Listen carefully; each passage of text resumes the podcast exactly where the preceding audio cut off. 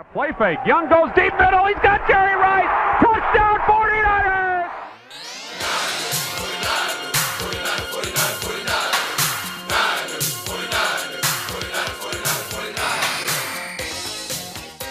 Welcome to another edition of the 49ers Family Podcast, where three generations of 49ers fans break down the game each week and hear from Grandpa Mike as he shares personal experiences since he became a fan in 1949.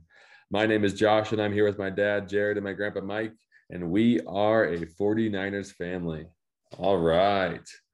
I say this every single week for the last eight weeks. Ooh, it feels good. It feels really nice, um, especially eight weeks in a row the league leading eight um, games in a row the Niners have won. It has been a fun ride. It has not been, honestly, a smooth ride, uh, but we are sitting here, sitting pretty.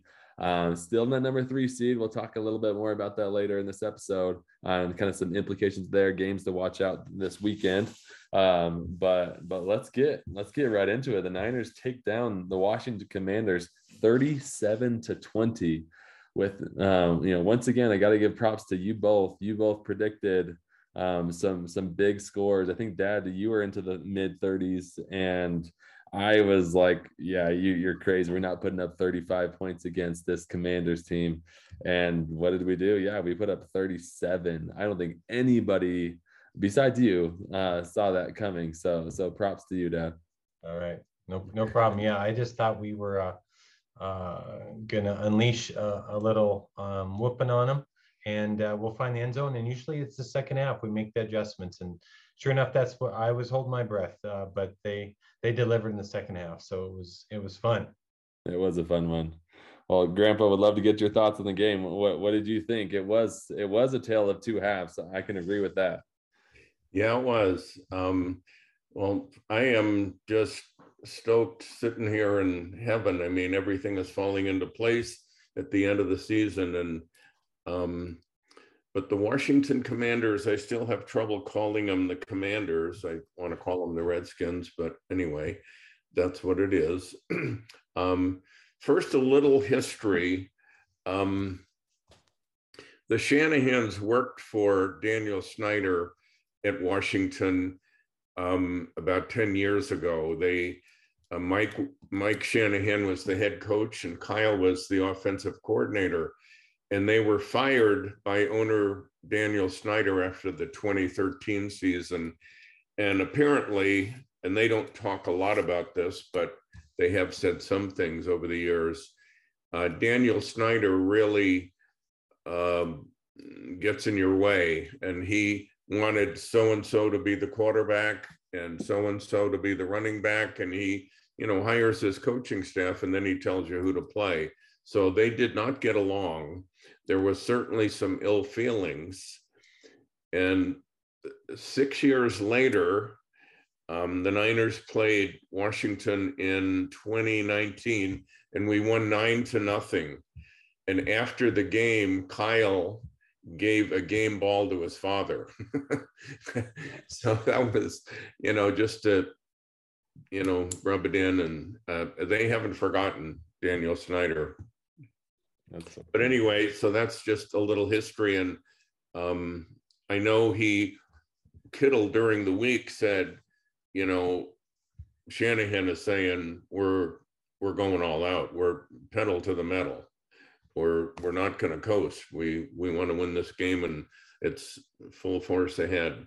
So eight in a row. Um, it's exceptional in this league to have you know a winning streak like that and it coincides with the trade for christian mccaffrey and just when we got him this team became elite um, i've been rooting for these guys my whole life for you know 70 something years and uh, this is one of the best teams we've had especially on defense um, so yeah, it was kind of a tale of two halves. That seven to seven at halftime. Washington ran the ball 24 times in the first half, and they ate up over 20 minutes of the 30 minute clock. And that's what they were trying to do is just keep the ball away from us, and they did. Um, it was seven to seven, and then we make these brilliant halftime adjustments and score 30 points in the second half. Um, and then just some notes that I, I made. Fred Warner has reached an incredible milestone by recording 100 or more tackles in every season that he's played. It's now his fifth year, and there's only five players to ever accomplish this. So he's really putting himself in great stead, especially when it comes to the Hall of Fame vote, which he's only 26, but um, you know, he's he's he's got some great stats. Um, another thing that jumps out at me, Brock Purdy, when he throws over 20 yards, he's completing 57% of his passes. And this is new to us. Right. Jimmy didn't throw deep. And so it's kind of a new element of our story. Um, and he is just Brock Purdy. Um, he had his 23rd birthday yesterday. So, you know, he's just full of poise and confidence. And uh, he's just been exceptional and a surprise.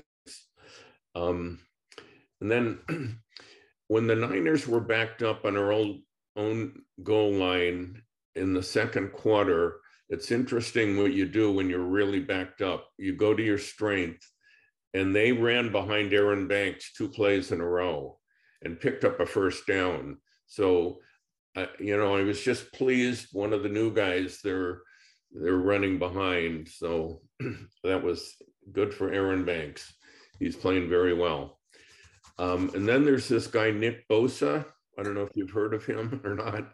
I think the whole league, I think the whole league has heard of him by now. But his stat line, listen to this. He had mm-hmm. seven tackles, five quarterback hits, three sacks. One was I'll talk about in a second. Three sacks, two tackles for a loss, and a forced fumble. Um, now he doesn't get credit for one of the sacks because it was on the two point uh, extra point conversion. So he now has 17 and a half sacks. The 49er record is held by Aldon Smith at 19 and a half. So he's too short of that. And he was named the defensive player of the week again this week. I mean, so he's he's really a shoe in for defensive player of the year. And the last time that we had a defensive player of the year um, was Deion Sanders in 1994. And that's the year, last time we went to the Super Bowl. So all this is lining up. Wow. Last time we last time we won the Super Bowl, not the last time we Correct. Yeah, that, last wow. time we won the Super Bowl. We've lost two close ones.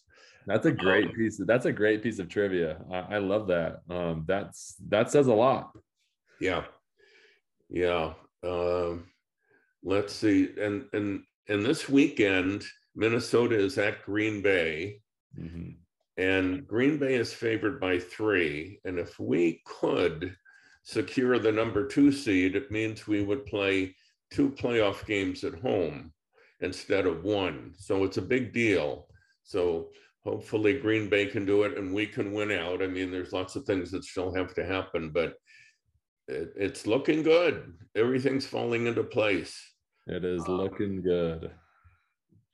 And this Saturday, our game against Washington was the first time that our defensive line was intact for three months. Okay, since September 25th. It's amazing. The Niners have been the number one defensive team in the whole, we haven't even had our defensive line in place. So Kinlaw played 14 snaps and and that's good. Um, and then just another interesting thing is teams that we've played this this year, teams we've played this year, the next week, those teams are 0 and 13. I mean, we're a physical team.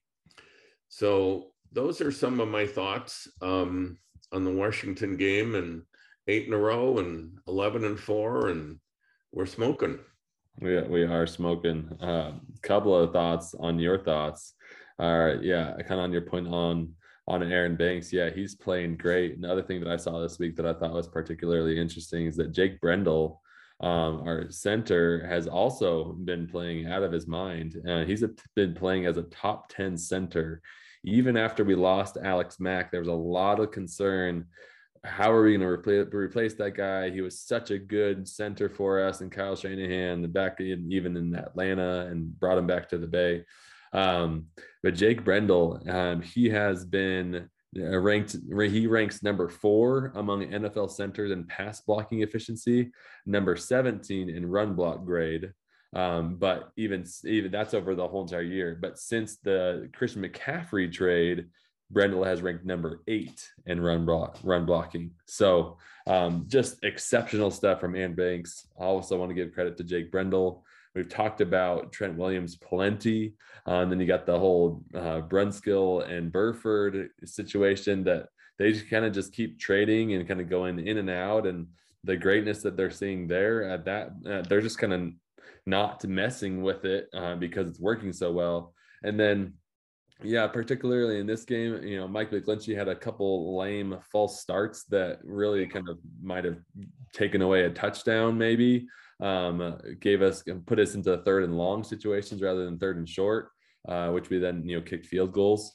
Uh, didn't like that, but besides those false starts, he actually played particularly well. Uh, so we are we're getting really good O line play, which you look around the league, a lot of success is really determined in those in the trenches. I mean, everybody knows that.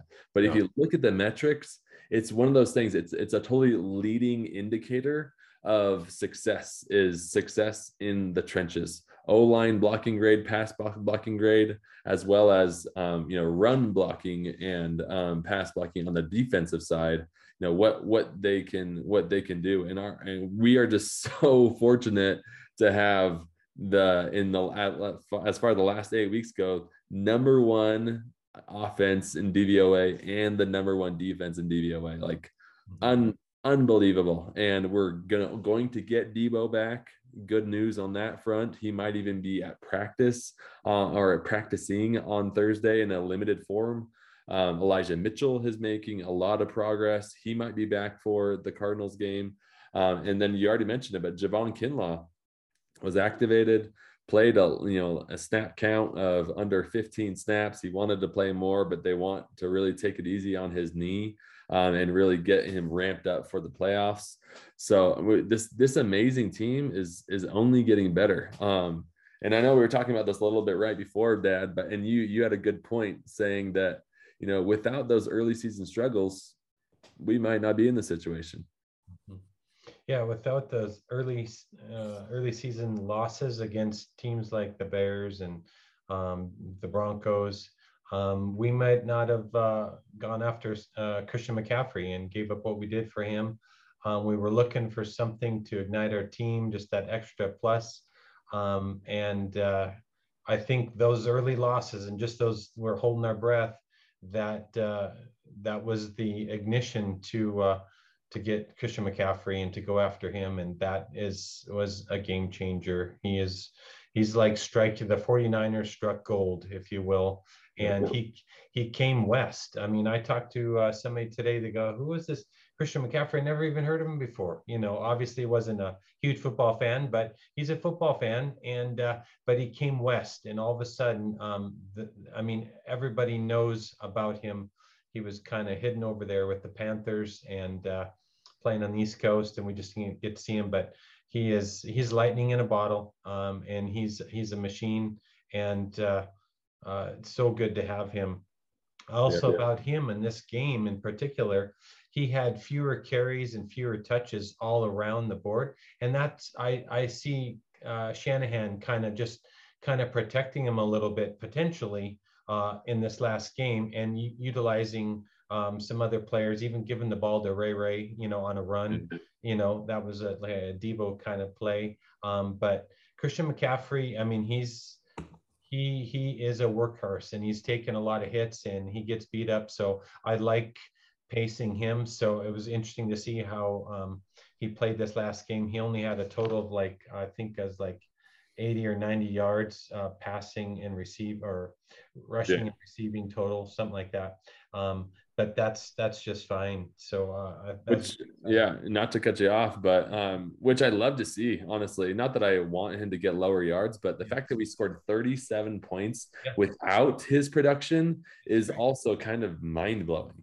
yep, yep. N- No Deebo, I mean, too. So, No Deebo, no Elijah Mitchell. I mean, it's really yeah, crazy. Um, deep. go ahead. No, I just said the Niners are deep. Yeah, super Yeah. deep, super deep. Somebody gets hurt.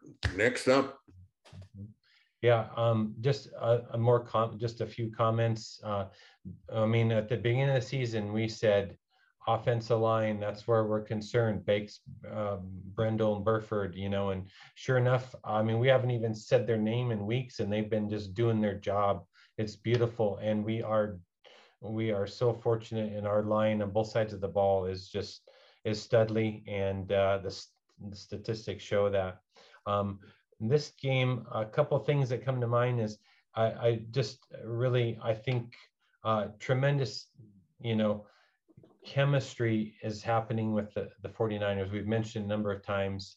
Um, uh, and I think Purdy kind of has brought that chemistry really together more. I mean, it was forming with Garoppolo, and then Purdy is taken to the next level. Just the players' support of him, what they feel from him, what he's shown them all throughout the season, and now uh, they love this kid. Kittle and Purdy have a tremendous chemistry. You Yep. could see it right away in the early um, game or two how Kittle was just really high in Purdy, his confidence in him, and that is just kind of pervasive throughout the franchise right now. The chemistry. Now, Purdy isn't like the next Tom Brady for sure necessarily, but he is. He's got that it factor that everybody says we can do this. Um, so this game had Purdy's hand all over it. Um, he did have one interception that was off of Jennings. It was kind of a, a deflection, if you will. Um, two TDs, a great quarterback rating of 114. Um, I liked Kittle getting the ball uh, like he did on some. He had the uh, what six uh, receptions, eight targets. Um, that was was really cool. He took one ball away from uh, Ray Ray. Um, that was awesome. Um, but uh, you know, it's seven points, and we'll take it. And then um, we just didn't give up. We know we we we had some. We got stuck in the red zone. We were one of five, I think, in the red zone. That short yardage in the red zone, the conversion, all that stuff. Things just we kind of did stall a little bit, but that's okay. We we punch it in for three points or whatever we do. I mean, the game could we could have scored, you know, in the high 40s, you know, 50 points easily. Um, so that's it's all good. We're moving the ball, and that's huge. And yes, we will gonna need gonna need to convert. And when it's a a playoff game and the game's on the line, we're gonna have to make those plays, and and and we will. But another thing was the defense was um, was stout. And, you know, I I told my grandpa this before weeks ago. I said we bend, we don't break. You know, and then the, the announcer started using that because that's what our defense does. You can push and push and push. When it's time to make a stand, our defense shows up and and and they don't break. You know, so that was real fun. And Bosa, like Grandpa said, was all over. His hands were all over this game with that stat line. Uh, you know, um, was crazy. Four QB hits, two sacks, two tackles for loss. Yeah. Um, it's pretty. It's just awesome, and uh, everybody's just just playing really well. And the Commanders gave us a really good fight. I mean, they're a good team, and in that division back there, they're actually a very competitive division, and we hadn't really played anybody back there in a while. So um, I think uh, we handled them well, and we came out healthy. So um, all in all, it was uh, uh, a really good game, and I think we learned a lot, and we'll make some adjustments and grow a little bit more. Um, and Purdy had some great arm angle throws, very unique stuff. He threw some deep balls, um, and he just didn't shake. And they they uh, um, blitzed him a ton as well, you know. Um, and he's able to pick up the the blitz beautifully and find the open man. Yeah. Um, It's crazy. Um, so I'm very high on everything that's happening right now. But I love their chemistry, and at every at every position, I mean, I feel we are so strong, um, and everything's kind of gelling. Gelling indeed, and you know, back to your point on kind of how what kind of those those stripes that we took um, at the beginning of the season kind of make you stronger. Uh, also, want to acknowledge that that butt whooping by Kansas City, I think, also came at a good time. That was the first game with Christian McCaffrey. Yeah, he barely, you know, touched the ball that game. Um, but that was a that was another wake up call for the season. You know, our defense had already been pretty elite, and they got smacked in the mouth there um, and kind of set us up to go on this run. Uh, you know, we haven't played the toughest opponents, but we haven't played, you know, cupcakes either with, you know, the Miami Dolphins, Tampa Bay Bucks, with the Rams in there before they lost everybody and they were bad. Um, you know, this is it, it, it, it's hard to win football games in the NFL. It's especially hard to win eight in a row. That's why nobody does it. Um, so, no, especially with a third string rookie quarterback, um, draft the last guy in the whole entire draft. You know, I mean, they, they would be talking. Uh, somebody mentioned this this week, and I couldn't agree more. They would be talking about Mr. Irrelevant if this was his fifth year in the league. It, it's that crazy. Even if he was starting, playing this well in on a playoff team going into the playoffs, they would be talking about it in his fifth year because it's sure. still that crazy. The fact that he's a rookie and doing this and demanding the respect that he is demanding um, and being part of the culture and all this stuff. I love to see him at Deebo uh, uh, with Deebo at a Warriors game on on Saturday. I thought that was so cool um, that even Deebo he's out, um, you know, rehabbing his knee and ankle, but he's still developing that chemistry with Brock Purdy. I love, love, love that. One last thing on Purdy. Um, things like uh, one thing that Kittle keeps saying when he's interviewed is he's like the, the kid started you know four, four years uh, in college you know he's played more reps than most NFL uh, players after three or four years you know what I mean? Um, and as a rookie he's coming with that experience. So I wrote down some things arm angles uh, Purdy that's one of his strengths. He's a he is a deep threat. He's got the 10 yard sprint and dash. He's got a super high uh, football IQ you know um, which a lot of good athletes don't have that. And we've seen some really good athletic quarterbacks that missed that IQ points, you know. Um, and he uses his eyes a lot. He knows how to look people off.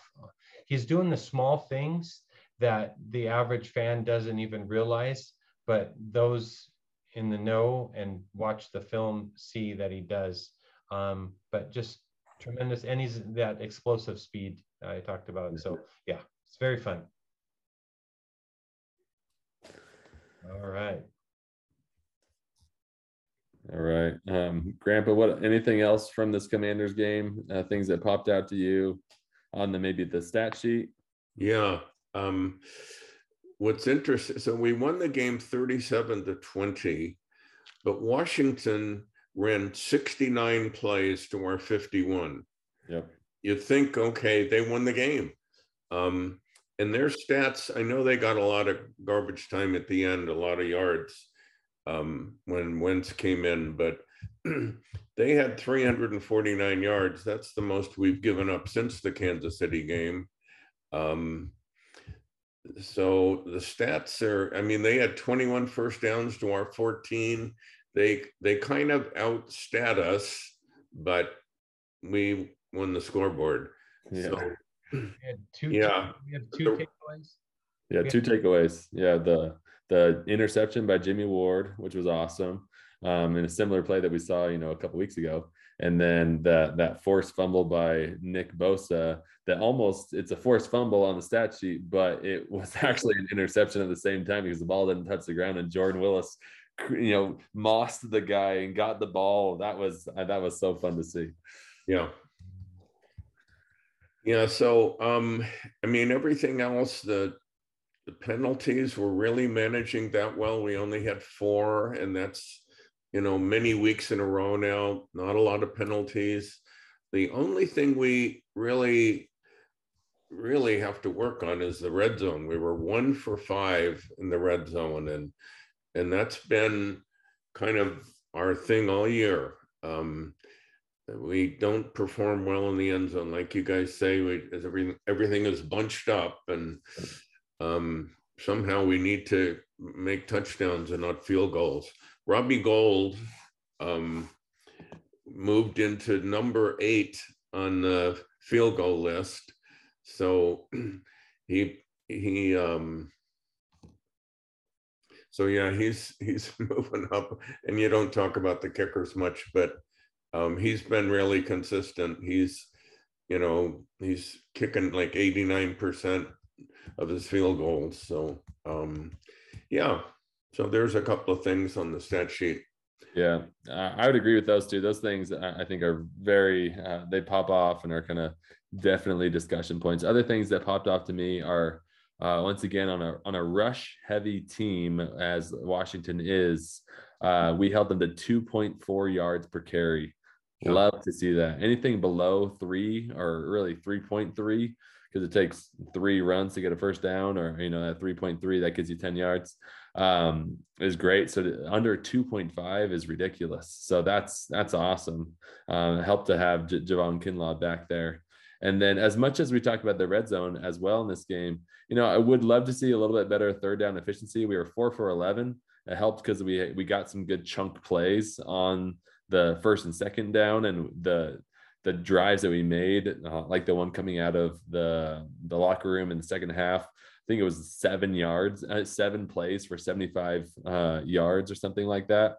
Uh, so you know, it's not it wasn't one of those games that we needed to have that 50 60% uh, conversion rate on third down to, to score points because we still scored 37 but when you play better teams uh, of course you want to be better on third down so i'm, I'm sure they'll, they'll, address that this week um, and the thing that's not on the stat sheet that did get talked about. And yeah, Carson Wentz did expose us a little bit, but even Taylor Heinicke, props to him, had some great throws in the first half and exposed us a little bit in the secondary on third and long.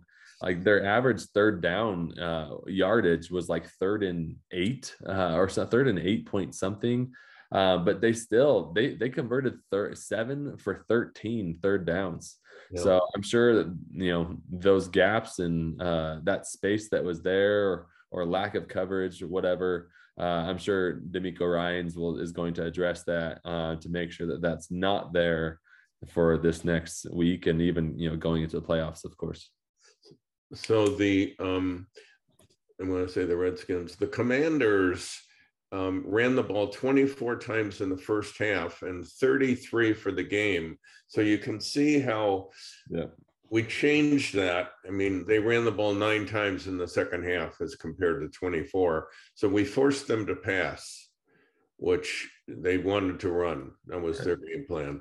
So anyway, um, yeah, all in all, a, a very good game. Um, another win, and we're 11 and four. We're 11 and four. Feels great, baby. Um, I just like to say my prediction for this year was that we would go 11 and 6. Once again, that was a whole nother team. That was Trey Lance as our starting quarterback, no CMC, nothing. Um, and I thought we would go 11 and 6. So even if we lose these next two games, which I'm I'm almost positive we won't, um, we'd still meet my prediction and go into the playoffs. But uh, it's it, it is a fun fun year, um, and uh, we can talk about now the Las Vegas Raiders and what to expect this weekend because uh, as we always say, we we record these on Wednesday nights, so we don't normally know everything. But a key piece of information came out today about the Las Vegas Raiders. Grandpa, maybe something about their quarterback. Yeah, um, yeah, they've got some issues. Derek Carr is not going to play the last two games, so they're. Um, in fact, he has even left the team. I heard this afternoon. He's not going to be at the game because he would be a distraction. And he is so mad. He's saying, I will be somewhere else next year.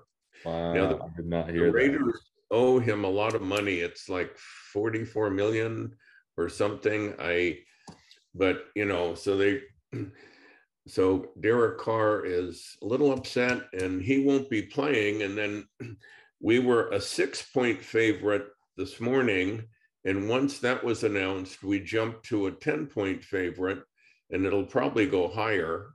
Yeah. Um, and then um, as we travel well, um, they're predicting that 60% of the fans in Las Vegas will be Niner fans. So we're going to take over a stadium again. Yeah. Um, Honestly, I, I, I would be there. Uh, but apparently, the Vegas Raiders have the most expensive ticket on average. Uh, and even for this game in particular, on New Year's Day, the average ticket is over $500. you're kidding. Um, unbelievable. So I was like, nope, thanks. Um, maybe next year. yeah, watch it on TV. Well, I watch on TV, but but yeah, should, it's we're you know should be still a good game. This is another uh, you know it's kind of not to change the mentality of this game though, but playing against a backup quarterback, kind of of a, a depleted team. They are injured. They're banged up. They're bringing they're signing guys off of you know practice squads, etc. Uh, they are six and nine, just lost to the Steelers, in which Derek Carr threw three interceptions you know, as you just said, Grant, but Niners are favored by 10. The over and under is 41.5. I think those are both conservative um, and would not be surprised to see the Niners uh, really put it on the Raiders and and kind of treat this game as a as a tune-up and really assert their dominance on the offensive and defensive side of the ball um, and uh, and just really take care of business. This um, the Raiders and the Niners, I mean, they used to play eight miles apart when they were in the Bay Area, and the rivalry was really thick and heavy and actually mean and nasty. They used to play every preseason because nobody would have to travel. The, the Raiders trained in Napa and the 49ers trained in Santa Clara. So, you know, there was no plane trips or anything. And it it got so rowdy and there were so many fights in the stands that the teams got together and agreed to no longer play in the preseason.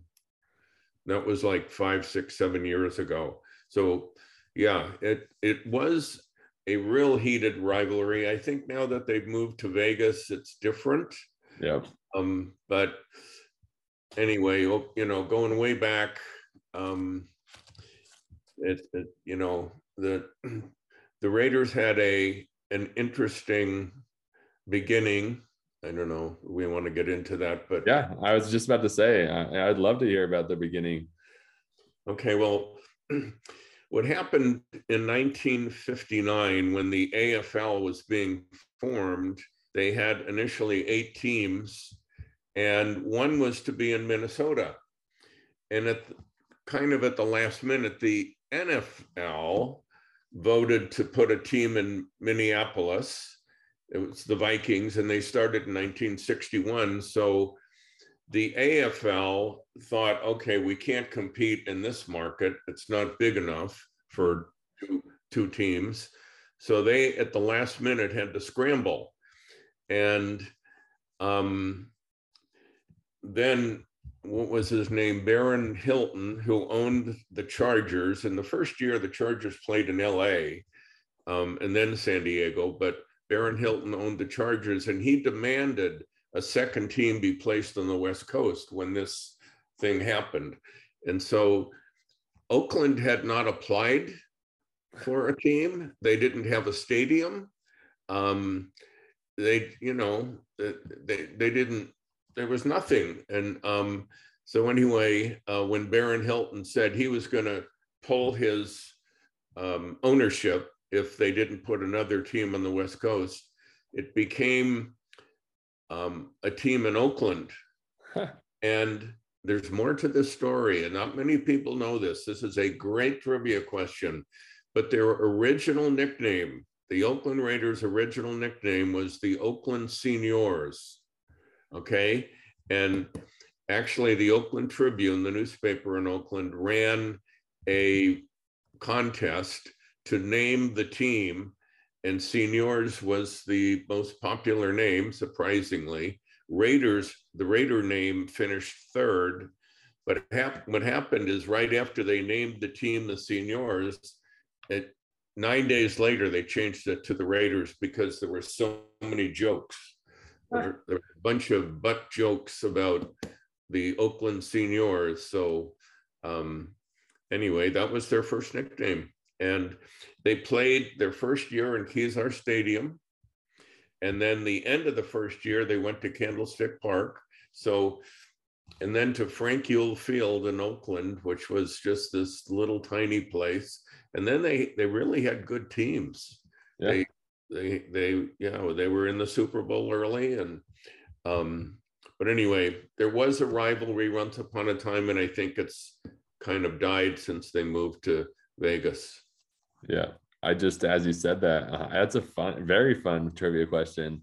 I looked up kind of their their jerseys um, to see if there was, you know, Oakland Sen- Senior um, jerseys, and they kind of look like the the Bears. Honestly, they're black and white with like yellow stripes, uh, but the font is even similar to kind of the old Bear font. Uh, so it's kind of kind of funny. But then yeah, they quickly changed to the Raiders um, and used kind of the same font, same jersey, but uh, didn't even have Senor on the jersey, so they just kind of repurposed it. But very very interesting. So then.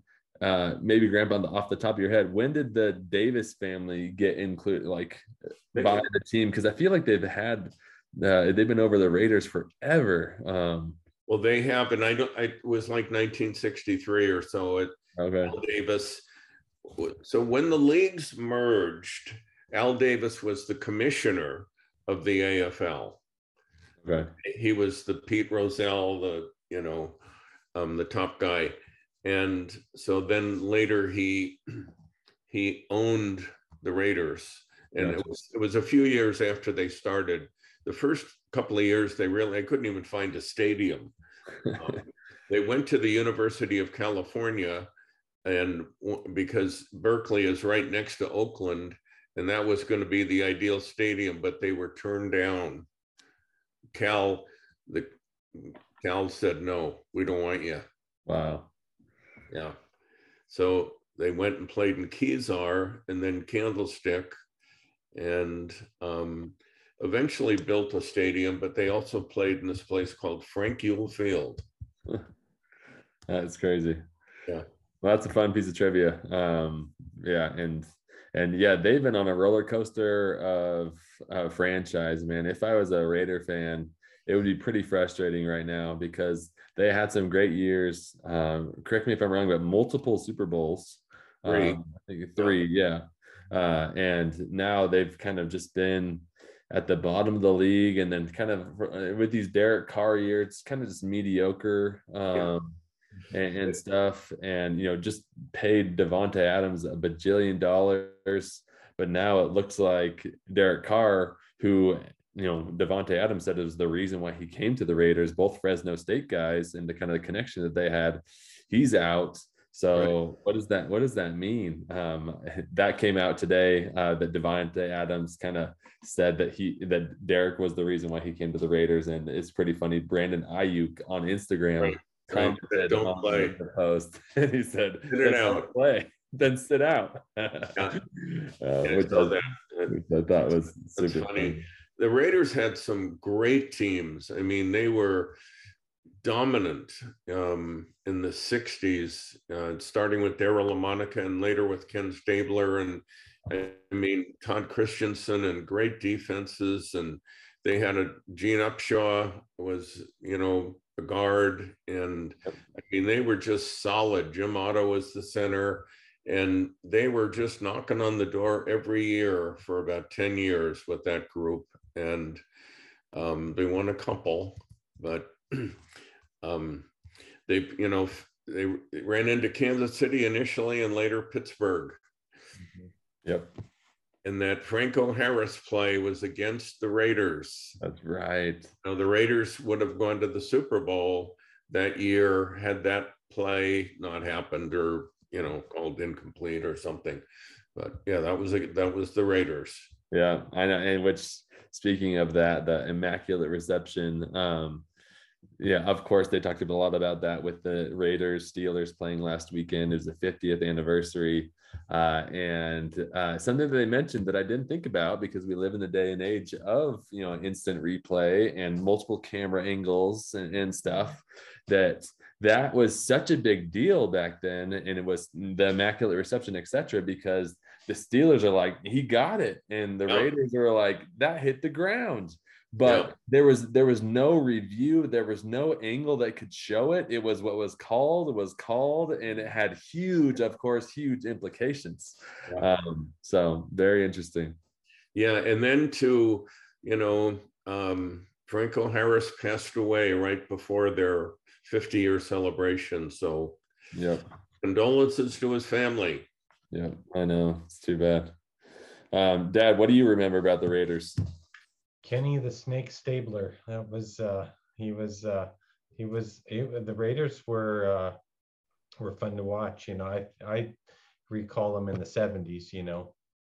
And uh yeah, so Ken Stabler and uh uh I mean in later years we had Allen, uh what's it, Marcus Allen, you know, running for them and um I think he had a uh, uh tight end Christensen, um just different those different players, but Ken Stabler as a kid, you know, those were the those were fun years to watch, and yeah, they were always contenders and really good. But behind the scenes, it was, um, you know, the ownership, you know, um, was always kind of kind of crazy. Um, They always fought the NFL. So Al Davis had this running battle with, you know, um, he said he could move without legal approval. And the league, of course, said, no, you need legal approval. And he just moved. He moved from Oakland to Los Angeles and then eventually back to Oakland and then to Vegas. mhm. One other interesting note on Vegas. Um, so it's really hard to build a stadium in this day and age, especially in California. This is in Nevada, but I think Las Vegas did a very, very, very intelligent thing Yeah. in building that stadium. So they implemented a 4% hotel visitor tax for everybody that came and stayed in a hotel in Vegas for a number of years, for like four or five years. And that's where they came up with the money to build the stadium. The visitors actually paid for it, Wow. not the locals. And I thought that is brilliant. You know, that's what other cities should do. yeah Anyway, um, That's cool. That's cool. No, yeah, it's it's definitely uh, it's a beautiful stadium too. They call it the Death Star because it's big and black and beautiful on the side of the freeway. yeah, Uh, it is is kind of a sight to be seen. And as I mentioned, I guess they're they got the maybe the down payment from the tax from the visitors via that four percent tax, and now they're trying to recoup apparently a lot through the ticket sales because they're charging an arm and a leg maybe. But That's ter- terrible, really, because I think of families and taking your kid, like my father took me to a game in 1949, a 49er game, and at $500 a ticket, I wouldn't have, he wouldn't have taken me. no, no. You know, different world. yeah. All right. Well, let's talk a little bit about this game. Um, uh, we we kind of already did, but you know the Niners, of course, have the number one defense. Uh, we have uh, our offense is rolling. So get to getting to know the the Raiders. They have you know over the course of the season they have the 15th ranked rushing uh, offense, 13th ranked passing offense. Uh, for a total of the 19th ranked uh, offense via total yards. They score an average of 23 points a game. They also allow 23 points a game. Their defense, pretty middle of the pack, uh, allow uh, their 15th best rushing defense, 27th best passing uh, defense, um, and then allow the 18th most yards. They are negative five as far as the turnover margin goes. Uh, as a reminder, we are positive eight uh, for third in the league. Um, so, with what we just talked about though that they they just lost their starting quarterback uh you got to believe that they're going to going to lean on Josh Jacobs who is the NFL's leading rusher with 1500 over 1500 yards um on the ground which is very impressive I've actually had him on my fantasy league uh this this uh, fantasy league team this year. And yeah, he's a machine. They love giving the ball. He's great with the ball. Uh, he's he's fun to watch. The problem is that Derek Carr leads the NFL with 14 interceptions. Um, he's no longer there, apparently. Uh, Jarrett Stidham, uh, product of Auburn, will make the start.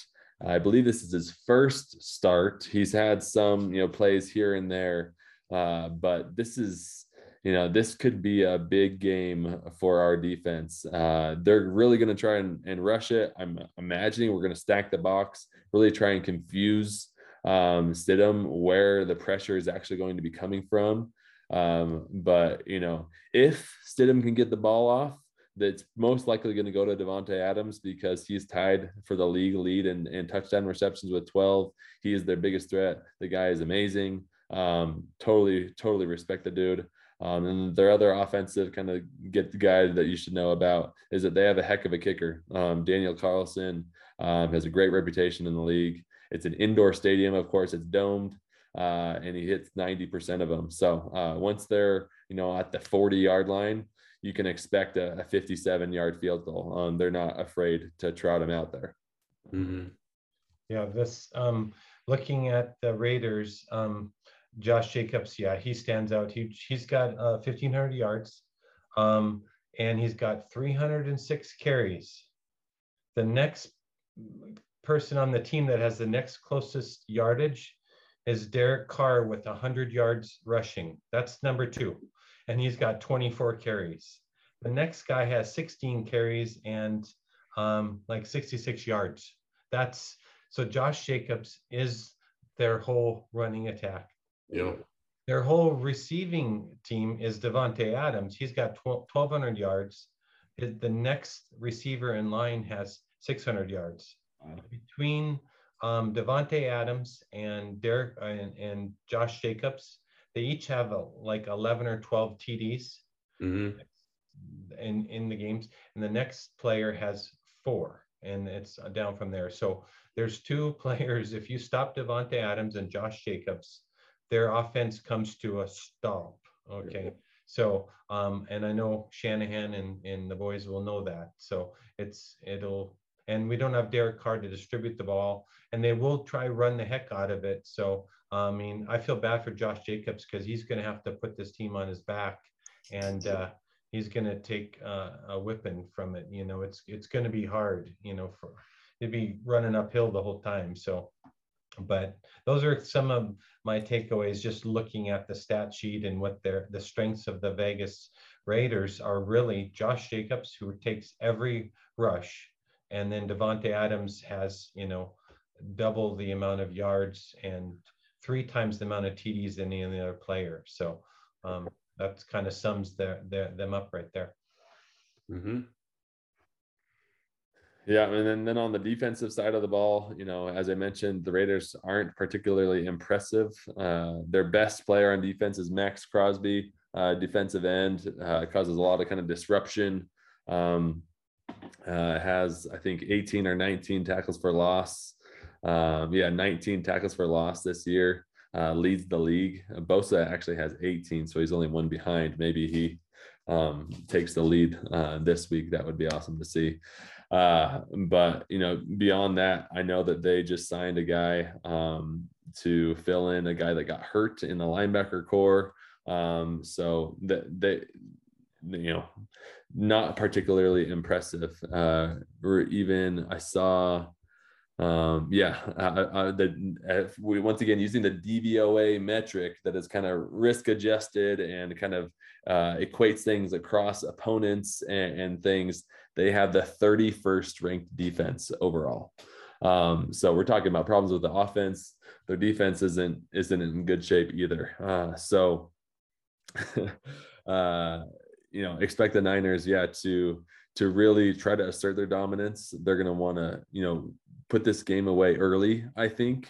Oh yeah. Um, and uh, even maybe get some, you know, garbage time in that fourth quarter. I, I doubt that we'll pull any starters before the fourth fourth quarter, but would love to see Josh Johnson get, you know, snaps in that fourth quarter and other guys maybe a little bit down the the um, the roster. uh, to to get some time in that fourth quarter because you know I, I don't think that this game will necessarily be ugly, uh, but I do think the Niners will will definitely and should dominate. Mm-hmm. One All other right. interesting thing it's so as we try to um, end up with the number two seed, I was looking at Minnesota, and Minnesota is 12 and three. Okay, great record. Mm-hmm. But you look at they've scored 378 points and they've given up 373. There's a five point differential and they're 12 and three. Yeah. Like, whoa. So um anyway. Yeah, uh, what they, what they have honestly been so good at is they are 10 and 0 or it might even be 11 0 now um, in games decided w- within seven points. Yeah. Uh, so they are good at winning close games. Honestly, the Niners, especially over this eight game stretch, I think we're winning games by an average 17 points. Um, so we are winning the game early and then kind of putting them away. Our defense in the second half makes really good adjustments, as we've said, and kind of just shuts them down. Whereas our offense also makes some pretty good adjustments, and we we were, we're good, really good in the third quarter. Yeah. Um, so it, it, it's you know you had got to respect the 12 and 3 record, uh, but is there a little luck involved in that that 10 and 0 within seven points? I mean, yeah. you got to think there's a little luck in there. Well, in one of those games was when they played the Colts and they were losing 33 to nothing. And I actually turned it off and went and did something else. And later learned that Minnesota came back and won that game. And it was like, what? Yeah. Well, even this last week, they were up by eight points with two with three minutes left. Um, and so, you know, eight points, that's they had to give up a touchdown and a two point conversion. So, what did they do? They let the Giants roll down the field, score a touchdown and a two point conversion. And then they had to kick a 61 yard field goal to win the game. Yeah. Um, so, it, uh, they, they have a lot of holes. Um, they're 12 and three, but uh, you know, once again, looking at their DVOA, not particularly impressive. Uh, last I checked, they were 10 or 12, I think, in DVOA, but you know, have the third best record or second best record in the league. Right. Just anyway. Um, but we need to take care of business and just beat the Raiders and yep. and then you know one at a time. Yep. Watch, watch the Raider game over the Niners Raiders. Um, keep an eye on that Packer Vikings yeah. score for sure. It's the same same time. They kick off 20 minutes apart. Yep. Um, cool. All right. Well, let's do some score predictions. Uh, I kind of I'll go first because I kind of just leaned into mine a little bit. I think we are going to win this game 30 to 14. Um, uh, I think we will hit that 30 mark. We'll kind of coast a little bit, uh, and it might be 30 to seven, and then we let them score kind of a late touchdown uh, of, of sorts to kind of make it a um, a 16 point margin. So I will definitely take the over on the line and that the Niners will cover. Okay. Grandpa. Um, I did my score before Carr was replaced. So I'm going to just stay with it. I would change it. Um, I'd go a lot higher now, but I said 24 to 19 Niners, and I'll just stick with that. Okay. Or add maybe a, a, a, few points. Add four points because the line moved four points. So 28 19. Okay. All right. 28 19. Done. Yeah, I'm gonna I was gonna be right where you're I think we're gonna we'll score 30. I say 30 to 13. Okay. Yeah, sounds about right. Holding them to maybe a couple field goals. Yep. Very good, very good. Well, um, should be a good one. Um, as uh, you know, before we end, we did get some fan mail this week. Uh, we love getting the fan mail. Once again, you can email us at 49ers family podcast at gmail.com with any questions or comments or hot takes. Uh, we did get an email this week from Dan Taylor of the 49er Faithful, part of our 49er family, that asked, uh, and just kind of an open-ended question of what are the most memorable Niner games for you? Um, so I will let Grandpa take this question as kind of his his segment here. And I know Grandpa, you put a lot of thought into this, um, so I'll hand it over to you. Okay. Um, Yeah, so this is a great question. So thank you, Danny, um, for asking it. And I, I've been a 49er fan since 1949. They started in 1946. Um, so they've played 1,136 games. So it wasn't easy to just pick one. Um, so what I did was I kind of narrowed it down to five, and then I I went um, narrowed it down to one. But in addition, it's been a really a great franchise. So the Morabitos bought the team for twenty-five thousand dollars um, back in 1945, and uh, this is a couple of years ago, but Forbes valued the 49ers at 3.05 billion. Um, so great investment. And I remember my father telling me when, because he knew the Morabitos, he taught the younger one um, in high school, and um, they uh, inherited the money from their father, who was in the shipbuilding business. And my father, I remember him telling me that Mr. Morabito would turn over in his grave if he learned what his kids did with the money, the inheritance. Anyway, um, so the, the Niners have been a proud franchise. They're one of the most prestigious teams. Um, the league started in 1920 and they they came along 26 years later, but they still have a lot of seniority on a lot of teams. Um, they have the most wins on Monday Night Football, 51. They've been to the playoffs 28 times. They've appeared in seven Super Bowls.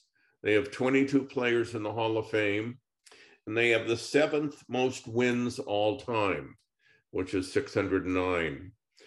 Um, so I gave great thought to, you know, what would be some of the great games. And um, I, so I'm going to go through them. Number five would be the two, 2012 divisional round against New Orleans.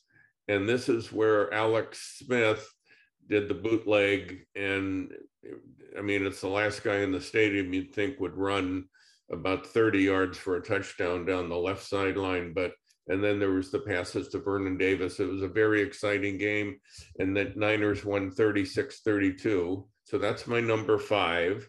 Number four is the 1994 NFC Championship game, which the Niners beat Dallas 38-28. And some of the background is we always had trouble with Dallas, and Steve Young finally beat him on his third try. Two prior years, Dallas knocked us out in the in the NFC Championship game. Number three all time would be Super Bowl 19, which was played at Stanford Stadium just down the street in Palo Alto. And the Niners won 38, Miami 16. But that week, and leading up to that game, Miami got all the hype. There was Dan Marino and um, Don Shula, and you know, Miami got all the hype, and it really bugged Montana. And they, this was one of the greatest games the Niners have ever played, Super Bowl 19. Number two on the list is Super Bowl 23, which I actually went to in Miami. Um, it was after the 1988 season. So we beat Cincinnati. That was the drive with three minutes left that Joe Montana took them 92 yards and um, a, nine, a 10 yard pass to John Taylor won the game uh, with 58 seconds to go. So, um, but my number one game all time would be the 1981 NFC Championship game, the catch. And so I'm going to go into some detail about it. The Niners won the game 28 27, as you all know. But prior to that, so it's 1981, um, we played in the early 70s for the NFC Championship three times, and we played Dallas and we lost every time. and Dallas was just a thorn in our side. So there was this build up to the 1981 game where you just hated Dallas. Um, and this was Bill Walsh was in his fourth year. Um, Joe Montana was in his third year. And prior to 1981, so the three seasons prior, our record was two and 14, two and 14, and six and 10. And then in 1981, it all started to come together and this dynasty was born and we went 13 and three. So Bill Walsh, um, he he was the orchestra leader and he designed this and he was just brilliant. Um, so we faced Tom Landry and the hated Cowboys, and the teams played actually during that season, and we hadn't beaten Dallas in forever. But we beat them in 1981 during the season, 45 to 14. I mean, we just slaughtered them, which was unheard of. You know, it was like something, something's wrong here. But anyway, um, we beat them during the season. We went, um, we had the better record. So the game was played in San Francisco. Dallas had lost five games that year.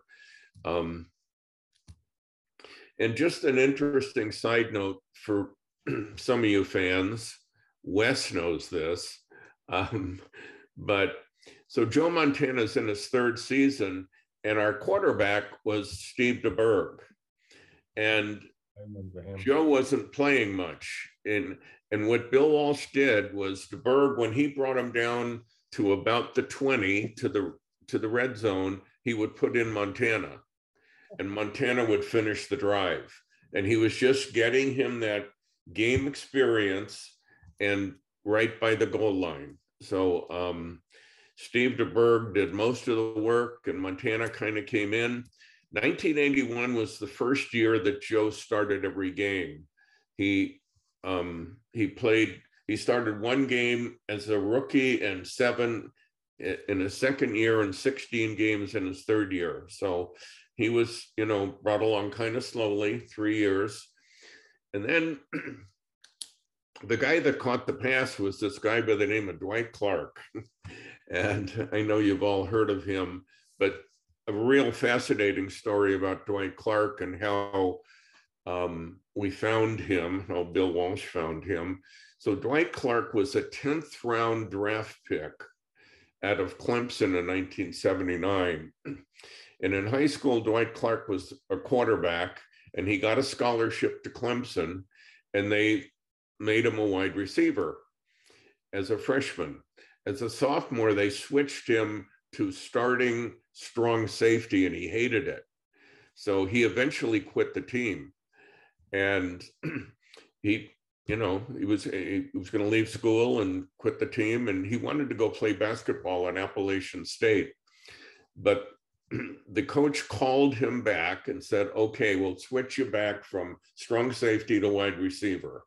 So he went back to Clemson and he wore number 30 in college and he only caught 33 passes in his four years at Clemson. It wasn't a lot, but here's what happened. So for the 1979 draft, which is when the Niners drafted Joe Montana, Bill Walsh was out on the road looking at lots of quarterbacks, and he went to Clemson to work out this guy by the name of Steve Fuller. And Steve Fuller happened to be Dwight Clark's roommate. And Dwight Clark, on this day that Bill Walsh was going to work out Steve Fuller, was going to go play golf.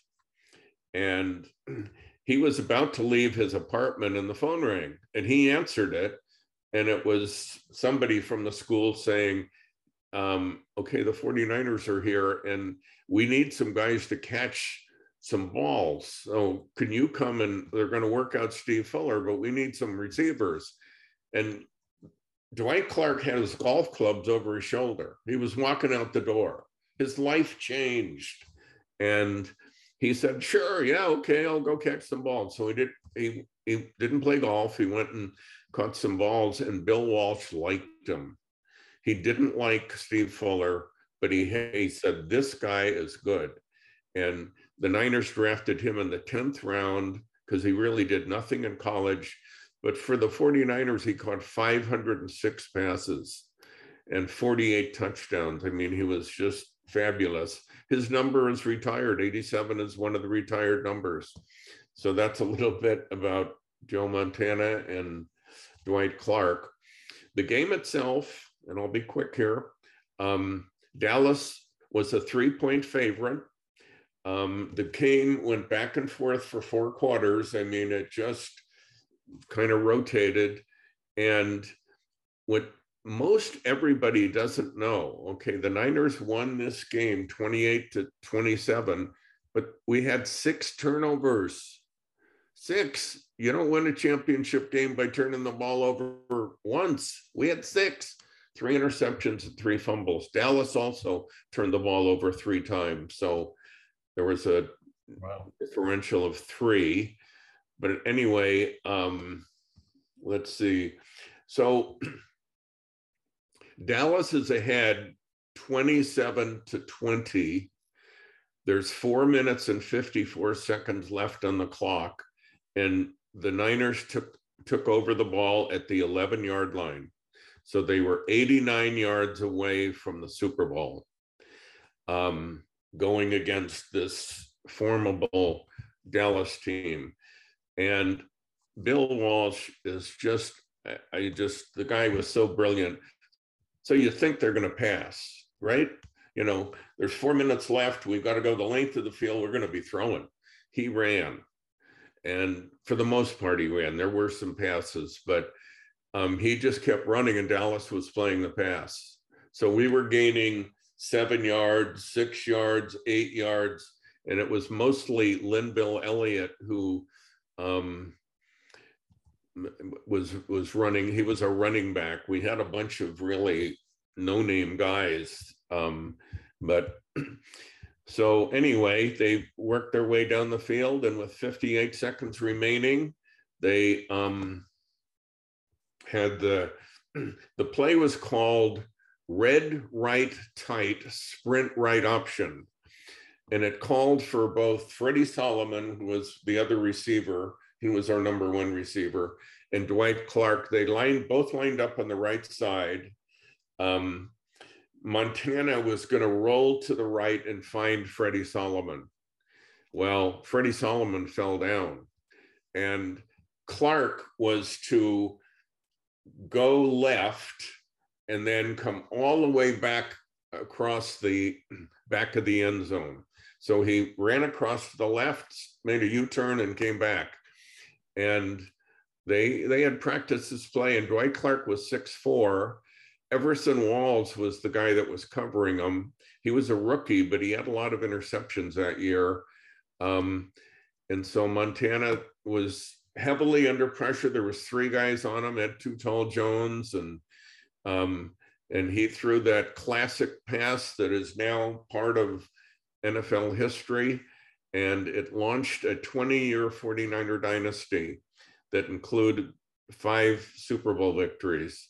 Um, so that's my ageless favorite 49er game of all time. Um, and it's been voted the number two play of all time behind um, uh, Franco Harris's uh, Immaculate Reception.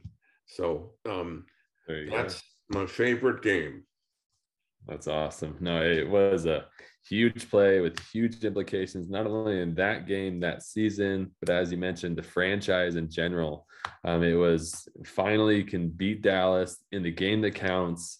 And it, you know, fans, the team, ownership, everybody uh, was just that much more invested, could believe that they did it and could, could do it again and again and again. Um, and it was just, it was awesome. Awesome. If you've never been to the the museum under Levi Stadium, they have uh, really good kind of whole piece on the catch and um, Dwight Clark and how tall he is up there catching the ball. Uh, it's just it's it's amazing. So uh, thanks thanks Grandpa. Thanks for sharing that. You're welcome. And the other piece to this, it sent that game sent Dallas into a 10 year decline. they just kind of died out for 10 years. And, and we, when we were, we had a 20 year run, just like New England just did. Yeah. And it, it was, you know, it was a lot of fun. That's awesome. All righty. Well, that'll do it for another episode of 49ers Family. Uh, uh, we appreciate you guys tuning in, listening in. Uh, please rate and review the podcast on Apple Podcasts or wherever you get your podcasts. And yeah, um, if you have any feedback, questions, hot takes, email us at 49ers Family Podcast at gmail.com. That's 49ers spelled 49 ERS. All right. Until next time, go Niners. Go Niners. Go Niners.